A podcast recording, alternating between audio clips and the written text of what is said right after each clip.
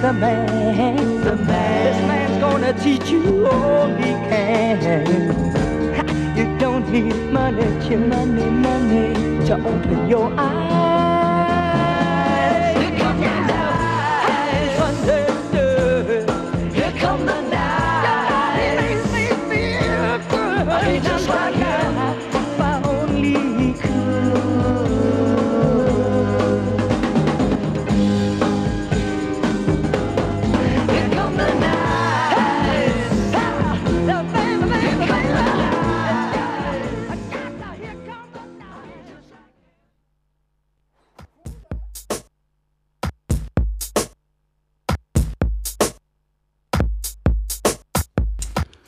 Hallo und herzlich willkommen heute um 6 zum Mittwochsinfo auf Radio Dreieckland.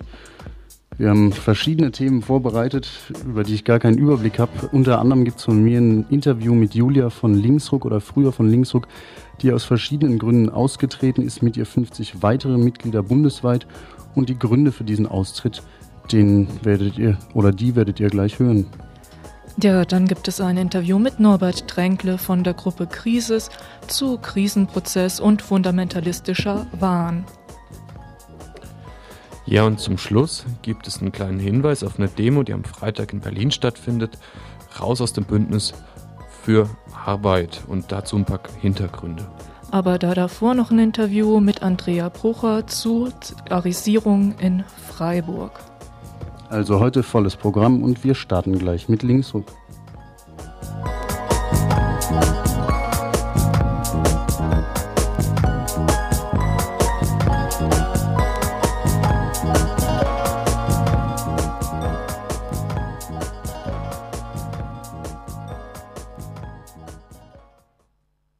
Ende letzten Jahres kam es bei Linksruck zum Eklat. Nachdem verschiedene Ortsgruppen eine oppositionelle Linie zur Bundeskoordination entwickelt hatten, die Bundeskoordination sich der Diskussion aber nicht stellte, kam es auf der aktiven Konferenz im November 2001 zum kollektiven Austritt von gut 50 Mitgliedern. Entzündet hatte sich die Debatte an sexuellen Übergriffen auf Frauen innerhalb der Bundeskoordination. Die Oppositionellen bekamen aber nicht einmal die Chance zu diskutieren, vielmehr trat die Bundeskoordination unverhohlen autoritär gegen sie auf und verweigerte sich, eine Position zum Thema Sexismus einzunehmen, vielmehr ging es darum, den Feminismus zu bekämpfen, so die Bundeskoordination. So kam es zu Saalverboten für Rednerinnen, Diffamierung bis hin zur Festlegung der BK, dass der, wer die BK weiterhin als sexistisch bezeichne, fortan kein Linksruck-Mitglied mehr sei. Das war dann doch für viele zu viel und so kam es zu einem kollektiven Austritt. Im Folgenden hört ihr Ausschnitte aus einem Interview mit Julia, selbst langjähriges Mitglied von Linksruck und eben auch eine derjenigen, die der Organisation Linksruck den Rücken gekehrt hat. Julia, du bist seit mehreren Jahren aktives Mitglied bei Linksruck Freiburg. Jetzt Ende vergangenen Jahres kam es zu einem kollektiven Austritt aus Freiburg. Dies aufgrund einer Sexismusdebatte unter anderem. Könntest du kurz sagen, da du auch ausgetreten bist zu diesem Zeitpunkt, äh, wie es dazu kam? Also es ist so gewesen, dass sich im Sommer vergangenen Jahres sexuelle Übergriffe ereignet haben, unter anderem auch in der BK, unserer Bundeskoordination. Und die hat sich dazu ähm, erstmal gar keine Stellung genommen und überhaupt kaum gehandelt. Das, ähm, das habe ich sehr kritisiert. Und daraufhin fand eine Delegiertenkonferenz statt, an der sie äh, meines Erachtens abgewählt worden ist, aber nicht zurückgetreten ist. Das war schon mal der erste große Fehler. Und dann ähm, war eben am äh, Ende vergangenen Jahres eine aktiven Konferenz, bei, auf die ich und andere auch sehr viel gesetzt haben. Da sollte unter anderem eben das geklärt werden, warum sich jetzt diese Bundeskoordination so verhalten hat, beziehungsweise überhaupt nichts gemacht hat, nachdem sie von diesen sexuellen Übergriffen ähm, von eigenen Leuten auch erfahren hat. Es kam, es ist auch zu ähm, Gelderunterschlagung gekommen. Und dagegen ist eben nichts gemacht worden. Die ähm, aktiven Konferenz hat, hat äh, stattgefunden, eben Ende letzten Jahres. Und äh, die BK hat sich dazu überhaupt nicht geäußert Sie hat sich nicht entschuldigt für ihr Verhalten. Sie hat auch ähm, das Ganze so abgetan, als wenn es eine Privatsache gewesen wäre. Und äh, daraufhin kam es dann dazu, dass ähm, ich mir überhaupt erstmal Gedanken gemacht habe, wie ist denn Linksruck überhaupt in, im ganzen Bundesgebiet koordiniert? Bis jetzt kannte ich immer nur Linksruck Freiburg und da ist eigentlich bei mir immer alles ähm, relativ in Ordnung gewesen. Und dann kam ich erstmal überhaupt dazu, überhaupt nachzudenken. Und da kamen dann einige ähm, Punkte auf, die ich ähm, sehr kritisiere. Durch die Beschäftigung mit dieser Thematik äh, Sexismus und auch du hast Unterschlagung angesprochen etc. Ähm, hat sich da für dich ein Bild raus ergeben, dass das alles keine, sag ich mal, Einzelfälle sind, sondern dass es sich um ein strukturelles Problem bei Linksruck handelt?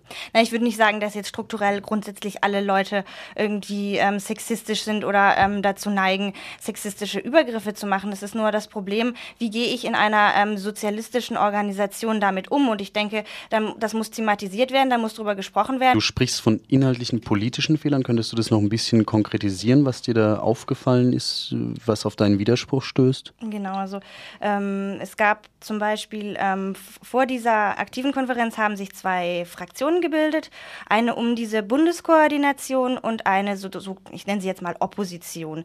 Die Bundeskoordination hat schon einige, ähm, einige Thesen formuliert, zum Beispiel ähm, sagen sie, dass man sich auf reformistische Kreise ähm, konzentrieren sollte, also zum Beispiel Hauptsache auf Attac und ähm, andere ähm, linke Kreise sind erstmal zu radikal, mit denen ist es erstmal nicht so wichtig, zusammenzuarbeiten. Das halte ich für einen sehr, sehr schweren Fehler. Ich denke, dass Attac, darauf kommen wir vielleicht später noch zu sprechen, sehr wichtig ist, aber auch eben andere linke äh, Organisationen auch. Und, und man kann sich einfach nicht nur auf reformistische Kreise konzentrieren.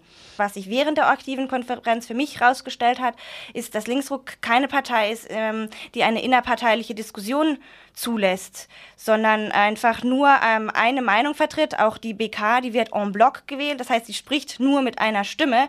Das heißt, sie ver vertritt eigentlich gar keine ähm, Position, die meinetwegen in einer Fraktion, in einer, einer, einer anderen Strömung, die aber in die gleiche Richtung will, die lässt sie gar nicht zu. Also mm, das heißt also, es werden auch, wird auch nicht über irgendwelche Fehler gesprochen, die man in irgendwelchen ähm, ähm, ähm, Kampagnen gemacht hat oder über Erfahrung wird nicht gesprochen. Es ist, herrscht nur Euphorie und und und äh, ja genau. Und was noch ein Fehler ist, ist zum Beispiel der Dogmatismus, mit dem viele Genossen auftreten. Das heißt, ähm, dass man einfach sagt, ja gut, wir haben jetzt die einzig wahre Wahrheit gepachtet und wir wissen, wie es geht. Wir wollen anderen Linken zeigen, wie es geht. Wir sind überheblich und ähm, so, so funktioniert es nicht. Ich denke, jeder sollte vom anderen lernen und, und man, soll, man kann sich untereinander sehr wohl bereichern und man muss nicht ähm, sagen, wir sind die Besten, deswegen müsst ihr alle in Linksruck eintreten. Ich denke, ähm, so läuft's nicht. Was noch ein Fehler war, dass zum Beispiel ähm, keine langfristigen Fraktionen erlaubt sind. Das heißt, so, so, so wird ja jede, jegliche Opposition gleich ausgestellt. Das heißt, deswegen kommt es ja erst dazu, dass man in, äh, dass man einer immer nur einer Meinung ist und da, dadurch kommt auch dieses, dieses Dogmatismusgefühl. Du hast vorhin angesprochen, äh, dass ein Grund für den Austritt aus Linksruck, für den kollektiven Austritt aus Linksruck neben diesen äh, politischen Differenzen, die ihr da ausgemacht habt, unter anderem auch äh, das Thema Sexismus war. Könntest du vielleicht kurz nochmal erklären, äh, worum es da, worum es da im Speziellen ging bei dieser Sexismusdebatte und welche Position da die Bundeskonferenz eingenommen hat? Der Streit eben, der größte Streitpunkt, ähm, warum auch ich letztendlich gesagt habe, in dieser Organisation kann ich nicht mehr bleiben, war eben die Frage um Sexismus. Und zwar haben sich da grundverschiedene ähm, Positionen rausentwickelt zwischen mir und den anderen, die ausgetreten sind und denen Leuten um die BK herum. Die ähm, BK äh, hat anstelle des zu sagen, okay, wir müssen Sexismus bekämpfen, wie sollen wir das machen? Und ähm, anstelle darüber zu diskutieren, gesagt, man muss den Feminismus bekämpfen. Als erstens mal es gibt nicht den Feminismus, es gibt sehr viele verschiedene Theorien. Und zweitens ähm, muss ich nicht hauptsächlich den Feminismus ähm, bekämpfen, sondern ich muss vielleicht mit Leuten darüber sprechen, ähm, wie kommen sie zu ihrer Meinung, wieso sagen sie zum Beispiel, die Männer seien schuld Und wie kommen wir dazu? Wir sagen nicht, die Männer alleine sind schuld, sondern eben der Kapitalismus ist schuld und ähm, wir möchten mit denen zusammenarbeiten. Und das, das ist eben nicht dabei rausgekommen, sondern eben Linksruck oder beziehungsweise die BK hat gesagt, man muss zunächst einfach mal erstmal die Feministinnen bekämpfen und es sollte eine Resolution verabschiedet werden. Da gehe ich jetzt eben ganz kurz noch drauf ein. Äh, die unter anderem besagt, dass Prostitution aus freier Entscheidung der Prostituierten entstehe und in dem Sinne auch nichts anderes als ein ganz normales Lohnabhängigkeitsverhältnis ist, was ich eben als absolut großen ähm, Fehler ansehe, denn ich kann nicht einfach sagen, okay, ich bin gegen Sexismus und halte meinetwegen eine Rede dagegen und gehe in, nach dieser Rede in, in den Puff. Julia und die übrigen der gut 50 Ex-Linksruckler haben sich dazu entschlossen, nunmehr ihre eigene Politik zu machen. Sie stehen via Internet im Austausch miteinander und sind gerade dabei, eine neue Gruppe zu gründen.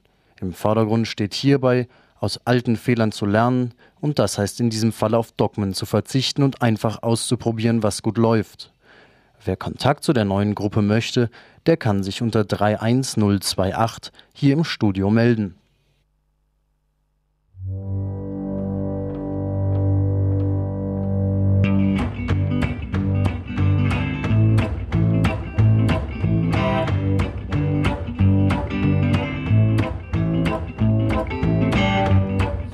You smile, woman. You treat me so damn, damn fine. You give me such an appetite. And I need your loving every night. Mm.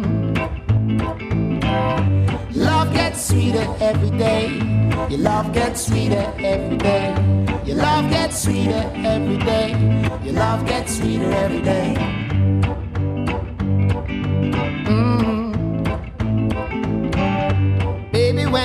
Lips, make me wanna go head over heels for you, yeah. When you whisper in my ear, what I say is how I feel for you, yeah. Mm. Your love gets sweeter every day. Your love gets sweeter every day. Your love gets sweeter every day. Your love gets sweeter every day.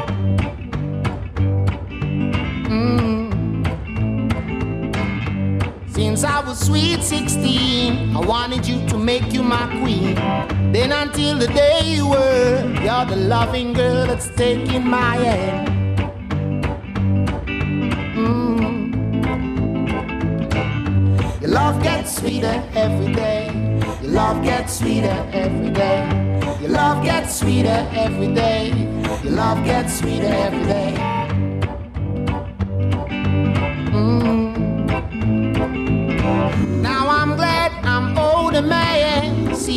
Things are right into plan. And baby, if you promise me, we can build our world together. Mm. Love gets sweeter every day. Your love gets sweeter every day.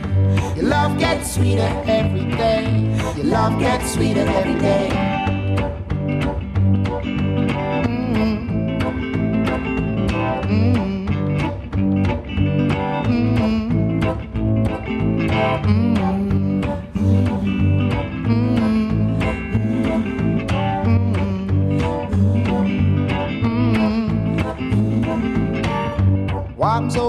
When you walk, when you talk, when you dance for me, girl.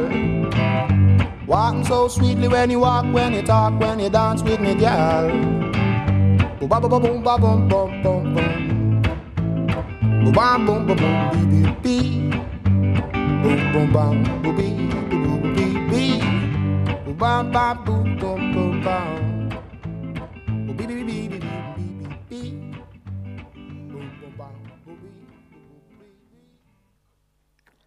Im folgenden Beitrag geht es um die Vertreibung der Freiburger Juden und Jüdinnen aus dem wirtschaftlichen Leben der Stadt während des Nationalsozialismus. Die Historikerin Andrea Brucher hat sich in ihrer Abschlussarbeit mit dem Thema Arisierung in Freiburg beschäftigt. Was unter dem von den Nazis verwendeten Begriff der Arisierung zu verstehen ist und welche antisemitischen Maßnahmen damit bezeichnet wurden, darüber habe ich mich mit Andrea Brucher unterhalten.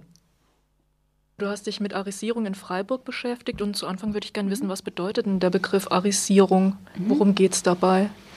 Ja, also Arisierung ist ein für sich ein nationalsozialistischer Begriff, wird aber heute auch noch in der Geschichtswissenschaft verwendet, um eben der Übergang von jüdischem in den sogenannten arischen Besitz zu bezeichnen. Das ist nicht richtig definiert. Er wurde auch im Nationalsozialismus unterschiedlich gebraucht. Man hat parallel davon auch von Entjudung gesprochen. Aber also es heißt einfach, dass ähm, jüdischer Besitz oder zum Beispiel ein jüdisches Geschäft ähm, in arischen Besitz übergeht. Wie sind diese Arisierungen genau abgelaufen? Mhm. Also da, da, muss man unterscheiden, zu welcher Zeit und auch regional ist es unterschiedlich abgelaufen. Ähm, anfänglich, also ab 33, war das eher so, dass die, die Arisierungen sehr unterschiedlich abliefen. Das heißt, es gab ähm, faire und freundschaftliche Geschäftsübernahmen genauso wie äh, Geschäftsübernahmen, wo ähm, erpresst wurde, massiv Druck ausgeübt wurde. Und je später, also je mehr man sich dem Jahr 38 nähert, desto massiver wurde eben auf die jüdischen Besitzer Druck ausgeübt und desto mehr fielen auch die Preise für die Vermögen. Mhm. Du hast ja so drei Phasen unterschieden in deiner mhm. Arbeit.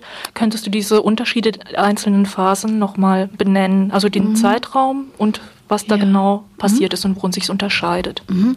Also angesetzt der Beginn ist im, am 1. April 33 mit dem Boykottaufruf jüdischer Geschäfte. Das war eine reichsweite Aktion.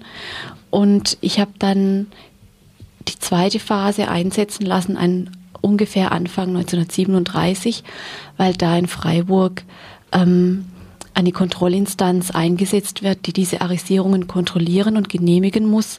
Das heißt, die sind damit auch systematischer abgelaufen und die Kontrollinstanz war ein Oberregierungsrat aus dem Finanz- und Wirtschaftsministerium in Baden mit Namen Stöckinger. Und dann die letzte Phase, die wird dann eingeleitet mit der Reichskristallnacht am 9. November 38, wo dann einen Zwangsverkauf geherrscht hat. Also wo man dann jüdischen Bürgern verboten hat, überhaupt einen Beruf auszuüben oder Geschäfte äh, zu betreiben. Du hast ja ganz konkrete Situationen in Freiburg untersucht mhm. und da ja auch sehr viele Beispiele gebracht. Vielleicht könntest du ein mhm. Beispiel für eines Kaufhaus, Kaufhaus sowas mhm. mhm. erzählen. Also ganz wichtig für Freiburg oder also eigentlich das bedeutendste Kaufhaus war das Kaufhaus Knopf in der Kaiserstraße. Das ist etwa da, wo heute die Barmersatzkasse, Sparkasse ist, die Ecke. Ähm, das war ein Riesenkaufhaus über drei Grundstücke hinweg. Und ähm, der Besitzer Arthur Knopf wurde von dem Betriebsrat unter Druck gesetzt. Auch seine Zulieferer wurden unter Druck gesetzt, damit sie die Geschäftsverbindung unterbrechen. Und er musste dann ähm, im April 37 verkaufen. Die Käufer waren seine ehemaligen Geschäftsführer, der Herr Richter und der Herr Roth. Und die haben das Geschäft eben weit unter Wert ähm, erwerben können. Und ähm, der Verkauf wurde dann kontrolliert durch den Stöckinger, der dann mehr oder weniger die Preise festgesetzt hat. Viele sagen aus nach dem Krieg, also zum Beispiel Steuerberater, die da auch Einblick hatten, dass er in Freiburg richtige Amtstage abgehalten hat, wo dann äh, seine Günstlinge äh, wie, wie, wie der Steuerberater das nannte, ähm, schon über Unternehmen verhandelt haben, wo der Verkäufer noch gar nicht wusste, dass da verhandelt wird. Also der potenzielle Käufer hat mit dem Stöckinger verhandelt über Preis und Kaufbedingungen, ohne dass der Besitzer das wusste. Und über die Person Stöckingers kann ich nicht viel sagen, aber ich hatte manchmal den Eindruck, dass man wohl auch Bestechung nicht ausschließen kann, weil sonst macht es keinen Sinn, warum das ein bestimmter Käufer, der wenig Kapital hat, jetzt ausgerechnet der zum Kauf kommen kann. Du Aber Beweise gibt es eben nicht. Mhm. Du kommst ja zu dem Ergebnis, dass in Freiburg oder ich glaube mhm. auch in Gesamtbaden jetzt im Vergleich zum restlichen Deutschland mhm. diese Maßnahmen, diese antisemitischen Maßnahmen sehr, sehr schnell und zügig vonstatten gingen. Mhm. Also ich habe das in meiner Arbeit die konsequente Entjudung genannt. Es ist ein bisschen schwierig zu sagen im Vergleich mit Deutschland oder man kann es nur anhand anderer Städte vergleichen. Ähm, und da ist Freiburg schon generell eher eine Stadt, die relativ zügig arisiert wurde.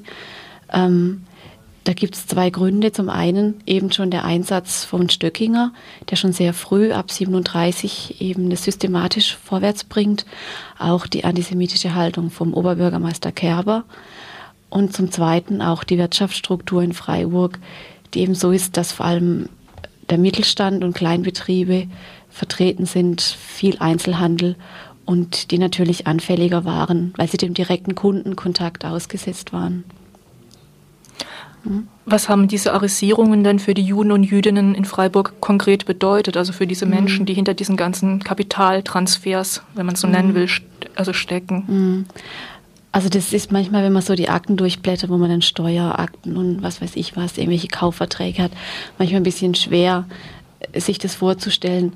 Also manchmal kommt es so durch, dass die dann aussagen, wie schwer es ihnen gefallen ist, ihren Betrieb zu verkaufen, weil sie haben ja damit auch ihre Existenzgrundlage hergegeben oder ein erarbeitetes, was sie aufgebaut haben, ähm, war dann weg und ähm, viele, die dann noch verkauft haben, sind dann auch ausgewandert. Sie haben dann auch in Deutschland keine Zukunft gesehen. Juden und Jüdinnen, die aus mhm. Deutschland ausgewandert sind, mussten ja unglaubliche Abgaben ja. leisten. Mhm. Ja, die wurden dann vom Staat regelrecht ausgeplündert. Ähm, es war eine Reichsflucht, Steuer zu entrichten. Das waren 25 Prozent des Gesamtvermögens. Dann hat äh, Göring allen Juden eine Sühneleistung auferlegt nach dem 9. November 38. Das waren nochmal 25 Prozent.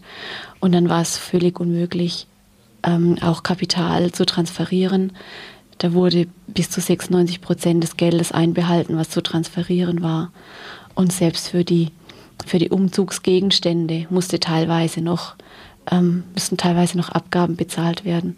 Und darüber hinaus war es dann auch schwierig, überhaupt ein Aufnahmeland zu finden und dort wieder eine Existenz anzufangen, weil die Leute konnten ja die Sprache nicht. Die hatten nicht geeignete Berufsausbildung. Vor allem Akademiker konnten sehr selten überhaupt wieder beruflich Fuß fassen. Das war sehr schwierig, ja. Wie wurde das Ganze denn von der Öffentlichkeit, also von dieser in Anführungsstrichen arischen mhm. Öffentlichkeit wahrgenommen? Also auch nochmal mhm. in Bezug zu den einzelnen Phasen? Mhm. Oder wie haben die das, haben die das eigentlich mitgekriegt? Mhm. Also da tue ich mich im Urteil auch ein bisschen schwer. Also in der ersten Phase ist es sicher so, dass die eher nicht viel mitbekommen haben. Man wusste zwar, dass da was läuft und dass immer mehr jüdische Betriebe verkaufen müssen, aber wie jetzt der Besitzumwandlung wirklich äh, sich vollzogen hat, hat wohl die Mehrheit eher nicht mitbekommen. Ganz deutlich wurde es dann im November 38, dass massiv gegen Juden vorgegangen wird. Und auch da wurde jetzt weniger das Schicksal der jüdischen Mitbürger in Betracht gezogen, als mehr einfach der materielle Schaden, der durch diese Reichskristallnacht ähm, also gemacht wurde.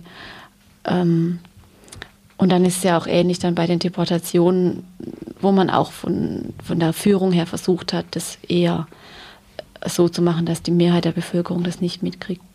Die Versteigerungen, die haben dann nach den Deportationen stattgefunden. Die erste hat im, am 29. Oktober stattgefunden, im November, Entschuldigung. Ähm, 1940. Lief, genau, 1940. Das lief dann so ab, also nachdem die jüdischen Bürger abgeholt worden waren von der Gestapo, wurden die Wohnungen versiegelt und die Schlüssel der Wohnungen hat dann die Polizeidirektion in Freiburg erhalten. Die hat den Inhalt der Wohnungen inventarisieren lassen und danach von Gerichtsvollziehern versteigern lassen. Und auf diesen Versteigerungen ähm, hat sich dann schon ein großer Teil der Bevölkerung ähm, auch, ja, wenn man es jetzt hart sagt, bereichert. Ja, das wurde sehr günstig ab, abgegeben, dieser jüdische Besitz also man wusste ja noch nicht genau, was mit den Juden passiert, aber man wusste, dass sie eben außer Landes gebracht wurden. Aber ja, es ist schon auch ähm, hart, wenn man die Zahlen sieht. Ja, dann wird ein Monat nach der Deportation wird der ganze Besitz versteigert und ähm, wenn man das sieht, was dahinter für Schicksale auf jüdischer Seite stehen, dann ist es schon hart. Ja, vor allem, ich meine, es wurden ja auch wirklich so Haushaltsgegenstände wie mhm. Löffel, Hemden und so mhm. versteigert, wo eigentlich jedem und jeder klar sein muss, irgendwas Grundsätzliches stimmt hier nicht. Also man mhm. kann ja diese Freiburger Bevölkerung nicht als, ah ja, jetzt gibt's halt was Billiges zu erwerben, mhm. so abtun. Das mhm. ja, also ich habe mir, hab mir die Frage auch mal wieder gestellt, auch was würden wir heute tun, ähm, wenn jetzt irgendwo billig ähm, Gegenstände zu kaufen wären, würden wir fragen, woher die kommen und was dahinter steht. Also ähm, ich will es jetzt nicht irgendwie rechtfertigen, aber ich würde auch nicht sagen, dass wir heute viel besser sind. Ähm, dass man einfach nicht hinterfragt, was passiert da, wo, wo kommen diese Sachen her. Ähm, ich denke sicher, dass das viele auch als Schutz ähm, überhaupt nicht hinterfragt haben. Hast du für deine Arbeit auch mit Zeitzeugen gesprochen oder in erster Linie Akten ausgewertet? Ich habe in erster Linie Akten ausgewertet. Also ich habe nur mit sehr wenigen Personen gesprochen, weil ähm, nun, also nach dem Krieg keine Fre jüdischen Familien zurückgekommen sind, die vorher in Freiburg gelebt haben. Also es sind fünf oder sieben sogenannte Mischehepartner sind zurückgekommen und ähm, die leben auch nicht mehr. Deshalb ist es auch schwierig, jetzt von der jüdischen Gemeinde etwas zu erfahren, weil es ganz andere Familien sind. Ähm, und dann ist auch das Problem, dass die Leute, die auch von Arisierung betroffen waren, das waren ja die, die zu dieser Zeit berufstätig waren. Sprich, die sind um die Jahrhundertwende geboren meistens und die wären jetzt 100 Jahre alt und da findet man niemand mehr. Höchstens dann noch Kinder, aber die haben das meistens nicht so richtig mitgekriegt. Die wissen dann nicht ganz genau, was da jetzt genau ging. Ja, was war der Verkaufspreis, wie waren die Bedingungen. Das wissen die nicht, ja, leider. Also die Leute sind normalerweise nach dem Krieg entschädigt worden. Ja. Das lief dann, das ganze Programm ist wieder, also Wiedergutmachung. Ähm, die haben für zum Beispiel für den versteigenden Hausrat eine Entschädigung bekommen. Auch die Häuser wurden wieder restituiert. Das war nur so, dass sich die deutschen Behörden sehr zurückgehalten haben, hier massiv Geld unter die ehemaligen jüdischen Bürger zu bringen. Und zum Teil waren die auch ganze Familien ausgelöscht, sodass da keiner mehr einen Antrag auf Wiedergutmachung gestellt hat. Und selbst wenn dann eine Familie für ihre Gegenstände, die da versteigert wurden, Wiedergutmachung erhalten hat, war das nie, nichts, das den Wert der Dinge jetzt irgendwie wiedergespiegelt hätte. Also eher kleine Summen. Und daher denke ich jetzt, dass wahrscheinlich irgendwelche Wiedergutmachungsansprüche heute keine Chance hätten. Hm. Aber da wäre ich jetzt überfragt, wie das rechtlich aussieht. Also die Wiedergutmachungen liefen da hauptsächlich in Ende der 40er und der 50er Jahre. Ich möchte nochmal zurückgehen und nochmal fragen, wie war die Situation Anfang 33 vor der Machtübernahme in mhm. Freiburg? Wie war der Anteil von Juden und Jüdinnen am wirtschaftlichen Leben oder überhaupt, wie sah die Situation in Freiburg speziell aus? Mhm. Ja, also in Freiburg, es war die viertgrößte äh, jüdische Gemeinde in Baden, also relativ groß, mit 1138 Mitgliedern. Ähm, also hier werden die Bürger jüdischen Glaubens gezählt. Also man hat ja damals bei den Volkszählungen noch nicht diese kruden Rassenideologie angewandt. Also es sind Bürger jüdischen Glaubens. Die Nazis haben natürlich dann andere Maßstäbe gesetzt, äh, andere Maßstäbe angelegt. Ähm, und sie haben auch im wirtschaftlichen Leben der Stadt eine relativ große Rolle gespielt. Also es hat mich selber überrascht, als ich dann mal untersucht habe, ähm, zum Beispiel an der Kaiserstraße kann man fast 50 jüdische Geschäfte und Praxen zählen. Und das war für mich schon beeindruckend, dass es so viele waren. Insgesamt gab es wohl mindestens 200 jüdische Betriebe, auch viele Ärzte. Ähm, es gab ins, insgesamt 29 Textilbetriebe, ähm, vier Metzgereien, auch ein Verlag, mehrere Brennereien. Also ein reges wirtschaftliches Leben, ja. Hm, ich meine, dafür, dass es gerade mal ein Prozent der Gesamtbevölkerung ja, waren. Waren es also mindestens 3,5 Prozent ähm, der Anteil von allen Betrieben, die in jüdischer Hand waren. Mhm. Also weit überdurchschnittlich, ja. Bei deinen Recherchen, was hat dich am meisten beeindruckt? Was fandst du bei dem Thema am, am mhm. positiv ausgesagt, am verblüffendsten? Mhm. Also verblüffend, ja, also, also was mich am meisten fasziniert hat, dass man eben über das noch gar nichts wusste. Und mich hat es dann auch gefesselt irgendwie. Dann habe ich, also mein Ziel war ja erstmal drei Fälle irgendwie zu erforschen und vielleicht kann man da Vergleiche herstellen. Also es hätte mir schon fast gereicht. Ähm, ich wollte auch keine so große Arbeit schreiben. Aber dann hat man da in den Akten Schicksale, ja, die keiner kennt und die einem auch wirklich nahe gehen. Und, mit, und ich habe dann echt gedacht, ja, ich, ich muss da noch mehr herausfinden und habe dann letztendlich 44 Einzelfälle untersucht und eben versucht zu rekonstruieren, also anhand der Akten, wie, wie jetzt den, ihr Leben also, also war. Und das war schon irgendwie beeindruckend. Manchmal kriegt man ganz wenig raus, ja? auch wenig Einblick in die persönliche Sphäre. Manchmal kriegt man sehr viel raus. Das ist dann immer spannend. Mhm was sich da auftut, wenn man die Akten aufschlägt.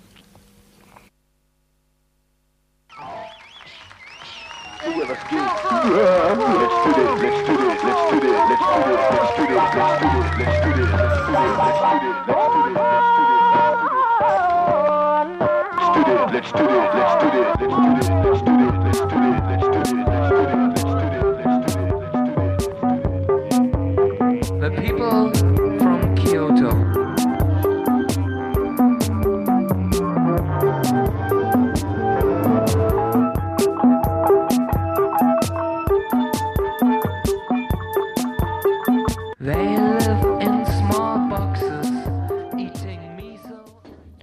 Das war ein Interview mit Andrea Brucher, Historikerin, zu der sogenannten Arisierung in Freiburg. They don't need pretty names. They don't have any aims. Never changing their own games. The people from Kyoto, from Kyoto. The people from Kyoto, from Kyoto.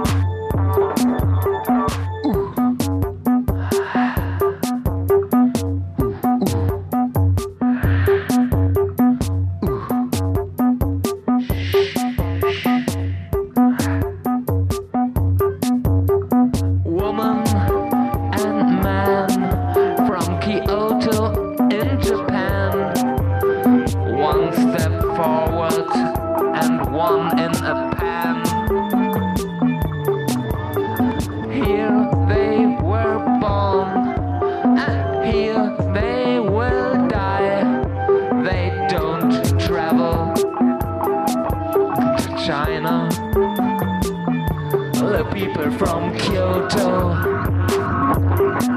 from Kyoto, the people from Kyoto,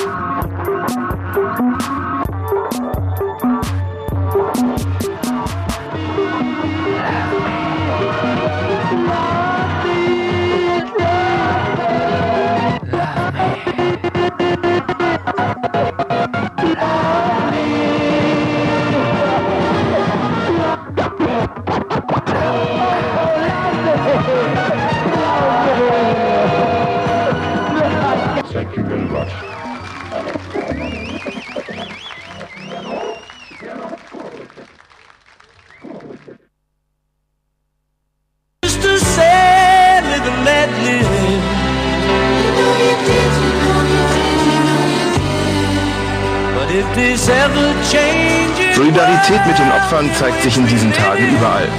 Es geht uns um Landleid und ähm, Deutschland trauert mit ihnen. Trauer um die toten Kameraden jenseits des Atlantiks. Die Berliner Feuerwehr gedenkt der Opfer des Bombenterrors mit einem Autokorso. Heute Morgen in Berlin.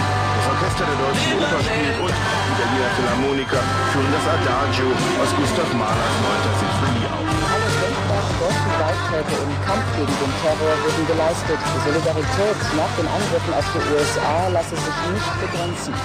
Festigkeit und Entschlossenheit forderte der Kanzler, der in einer Rede gleich zweimal vom Einsatz militärischer Macht gegen den Terrorismus sprach. Einsetzen staatlicher und auch militärischer Macht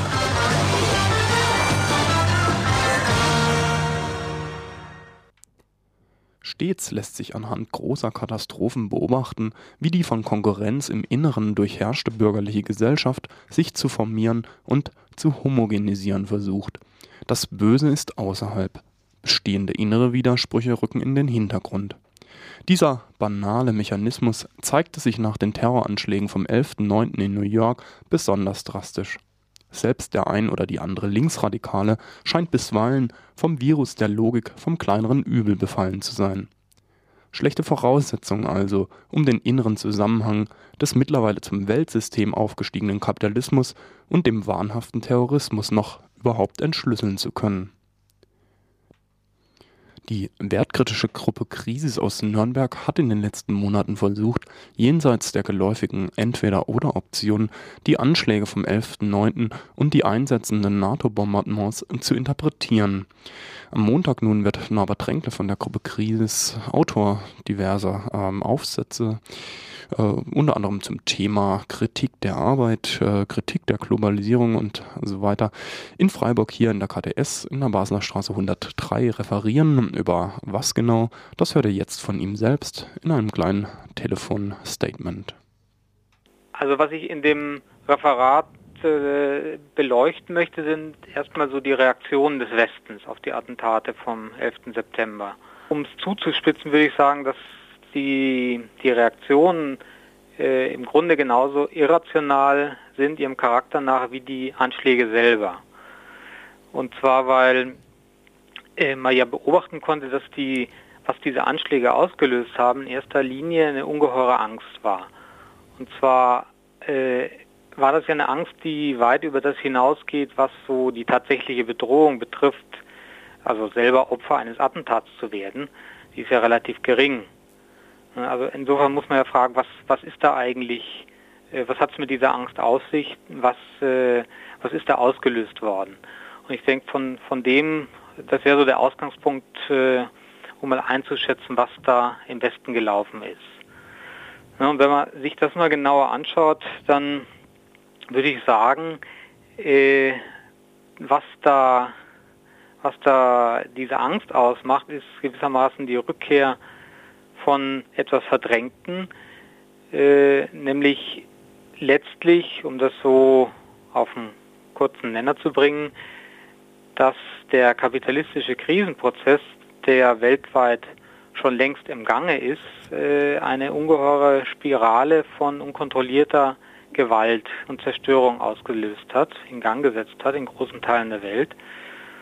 Und ähm, die Verdrängung, die gelaufen ist, die ganzen letzten 10 bis 20 Jahre, ist eigentlich die, man könne sich gewissermaßen in den kapitalistischen Metropolen äh, verschanzen und irgendwie einrichten.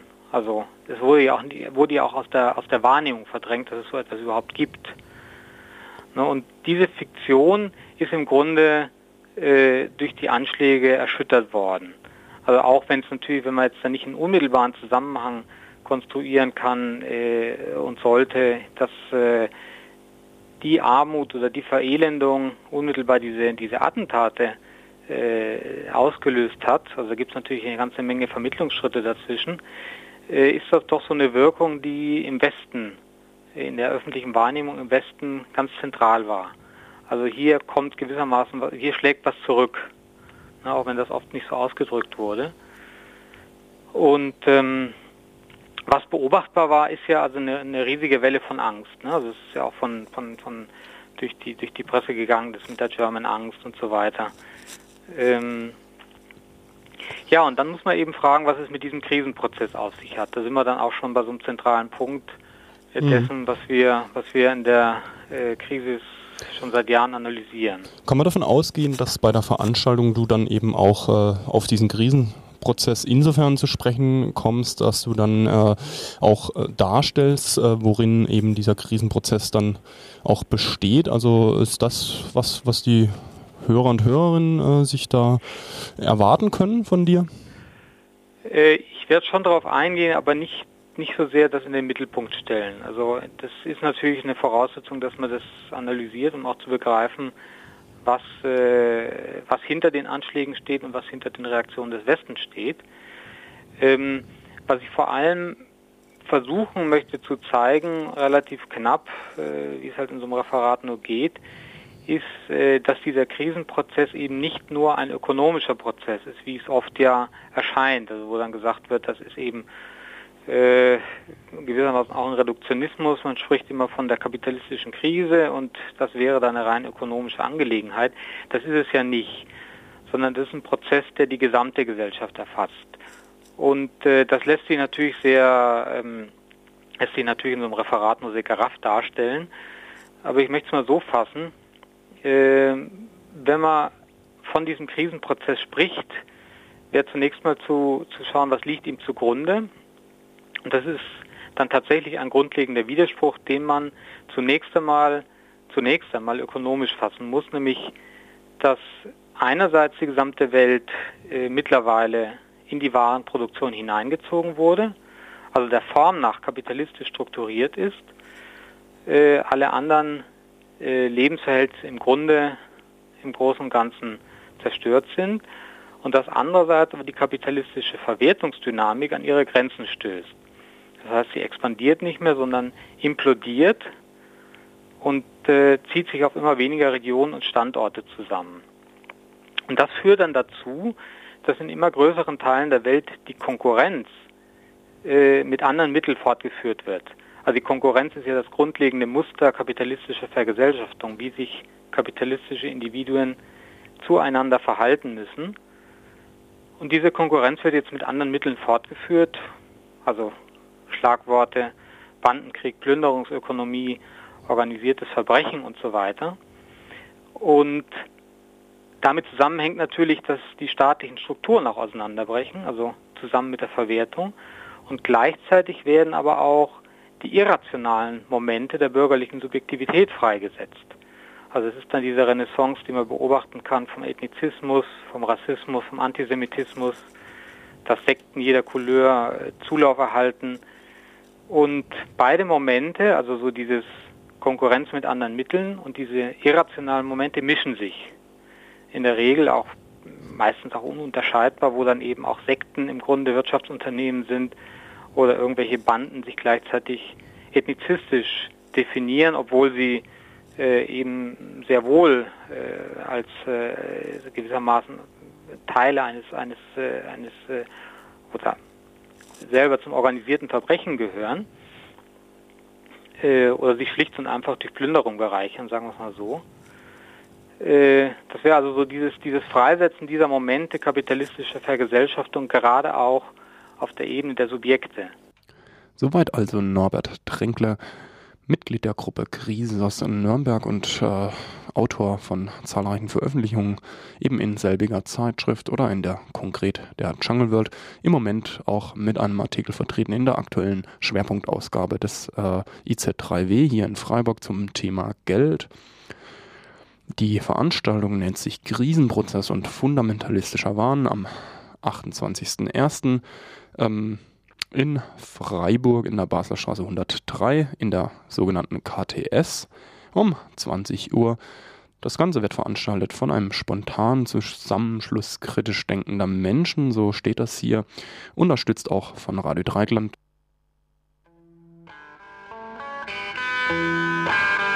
Make it.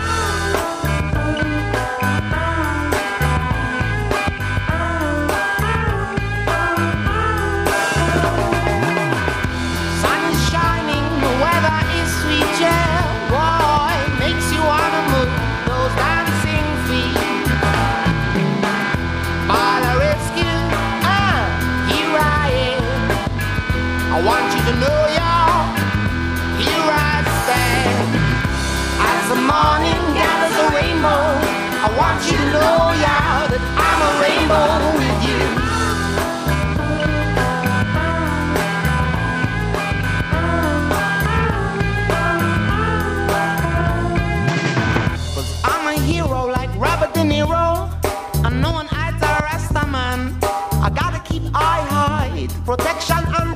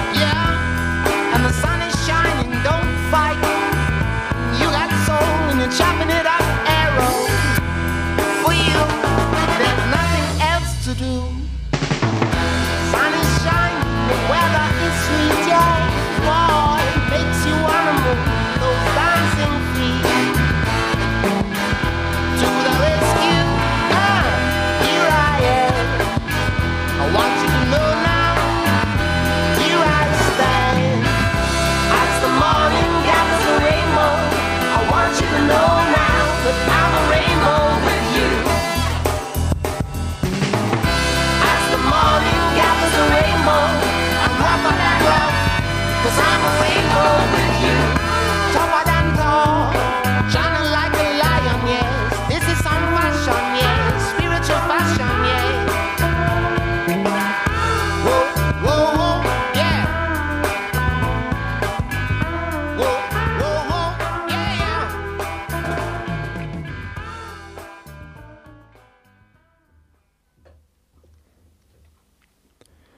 Am kommenden Freitag, den 25.01., ist es wieder mal soweit. Der Kanzler beraumt ein Treffen der Großen an, dem sogenannten Bündnis für Arbeit, das mehr Arbeitsplätze schaffen soll. Wir möchten zu einer Protestkundgebung aufrufen, um raus aus dem Bündnis für Arbeit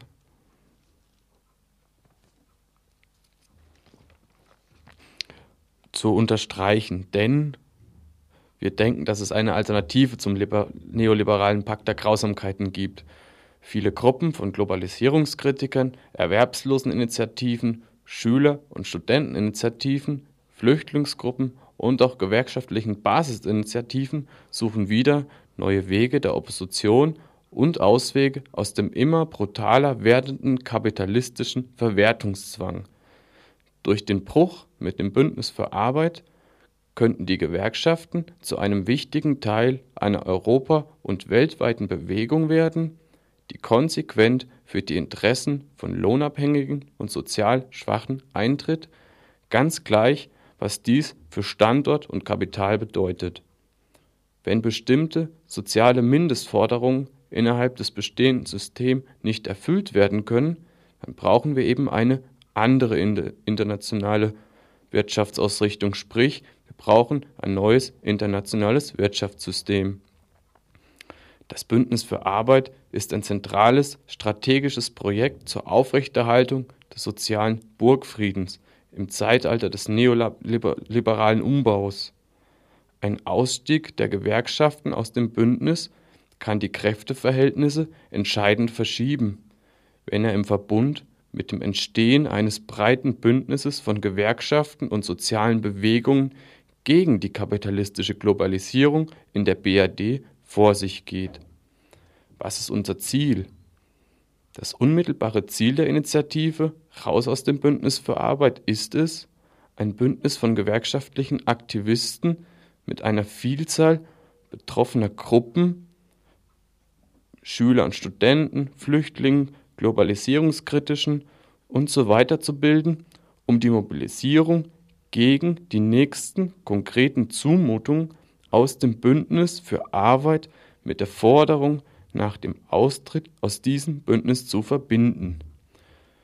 Wir fordern deshalb gegen jede Lohnleitlinie des Bündnisses für Arbeit für eine konsequente Tarifrunde mit Trendumkehr zugunsten der unteren Einkommenspflichten und zugunsten der Rückholung der Aufweichung des Flächentarifvertrages. Gegen jede weitere Politik der Flexibilisierung des Arbeitsmarktes für die Rücknahme des Jobaktivgesetzes und ähnlicher Workfare-Programme für die Durchsetzung des Rechts auf Ausbildung mit der gesetzlichen Umlagefinanzierung und für die Übernahme im erlernten Beruf nach der Ausbildung.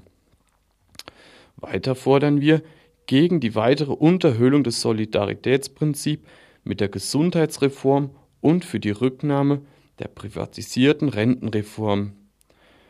Gegen eine rechtlich und soziale Unterteilung der Ausländerin gemäß ihrer Verwertbarkeit und jede andere Form der Ausgrenzung. Und zuletzt für einen freien und sozial abgesicherten Zugang zum Bildungssystem und gegen dessen Privatisierung und immer stärkere Unterwerfung unter Kapitalverwertungsinteressen. Also, es liegt in unserer Hand, auf zum Widerstand, denn im Widerstand liegt das kreative Potenzial. Am kommenden Freitag, den 25.01. in Berlin vor dem Kanzleramt Moltkebrücke. Wir freuen uns auf jeden.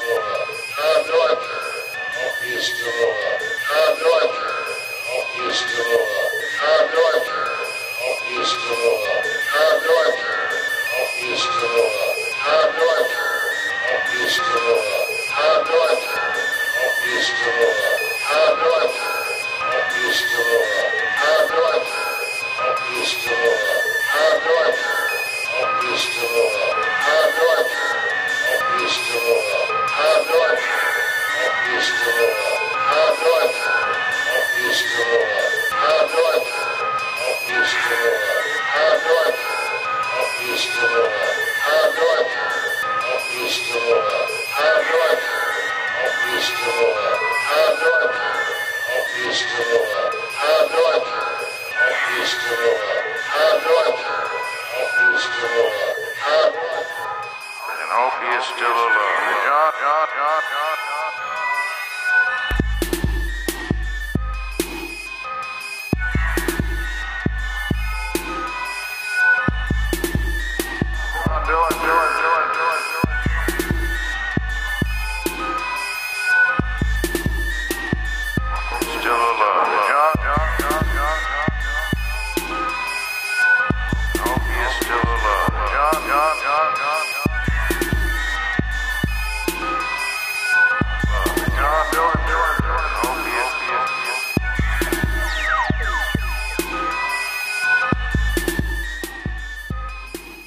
So, wir kommen langsam zum Ende vom Mittwochsinfo auf, auf 102,3 MHz.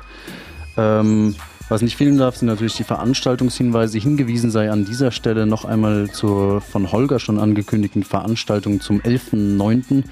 und den Folgen des Krisenprozesses und fundamentalistischen Wahns am 28.01.2002 in der KTS.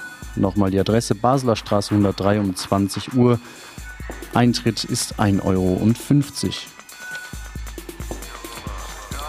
Außerdem am Freitag, den 25. Januar um 20 Uhr vom Deutschen Gewerkschaftsbund Region Südbaden-Hochrhein wird ins DGB-Haus eingeladen. der Hebelstraße 10 im Saal UG zum Thema Berufsverbote durch radikalen Erlass. Willis jetzt historischer Irrtum. Und dann noch eine ganze Reihe von Veranstaltungen, die stattfinden werden zum äh, NATO, zur NATO-Sicherheitskonferenz in München. Die NATO-Sicherheitskonferenz findet vom 1. bis zum 3. Februar 2002 statt. Hierzu sind in Freiburg folgende Veranstaltungen. Am 17. Januar 2002 um 19 Uhr im Eine Welthaus Abenteuer Menschlichkeit und lang andauernder Krieg, neue NATO-Strategien und die Rolle der NGOs. Am Montag, den, achso, es war ja schon gut, dann fangen wir mit Freitag, den 25. machen wir weiter. Ebenso eine Welthaus 1930, der globale Imperialismus im Krieg gegen den Terror mit Konrad Schuler, er ist Journalist und ISW-Autor. Am Dienstag, den 29. Januar, dann ebenso im Eine Welthaus, allerdings um 19 Uhr, der deutsche Imperialismus und die Militärmacht Europa. Diese Veranstaltung mit Tobias Pflüger und Klaus Scherer. Äh, das Eine Welthaus ist in der Schwanthaler Straße 80. Wer sich kurz entschlossen noch für die Demo anmelden will, dem steht ein Bus zur Verfügung, der nach München fährt. Ähm, aus Freiburg, aus Stuttgart fährt auch einer. Ich habe die Telefonnummer jetzt gerade leider nicht zur Hand. Ähm, allerdings ist sie zu finden in dem Heft, äh, was in der, im Strandcafé und im Jos Fritz ausliegt. Muss man ein bisschen schauen. Das ist vom äh, antikapitalistischen Widerstandskollektiv oder er kann oder sie kann eben nochmal unter 31028 hier im Studio anrufen. Das war's von uns soweit. Tschüss von Benne, Frank und Anja.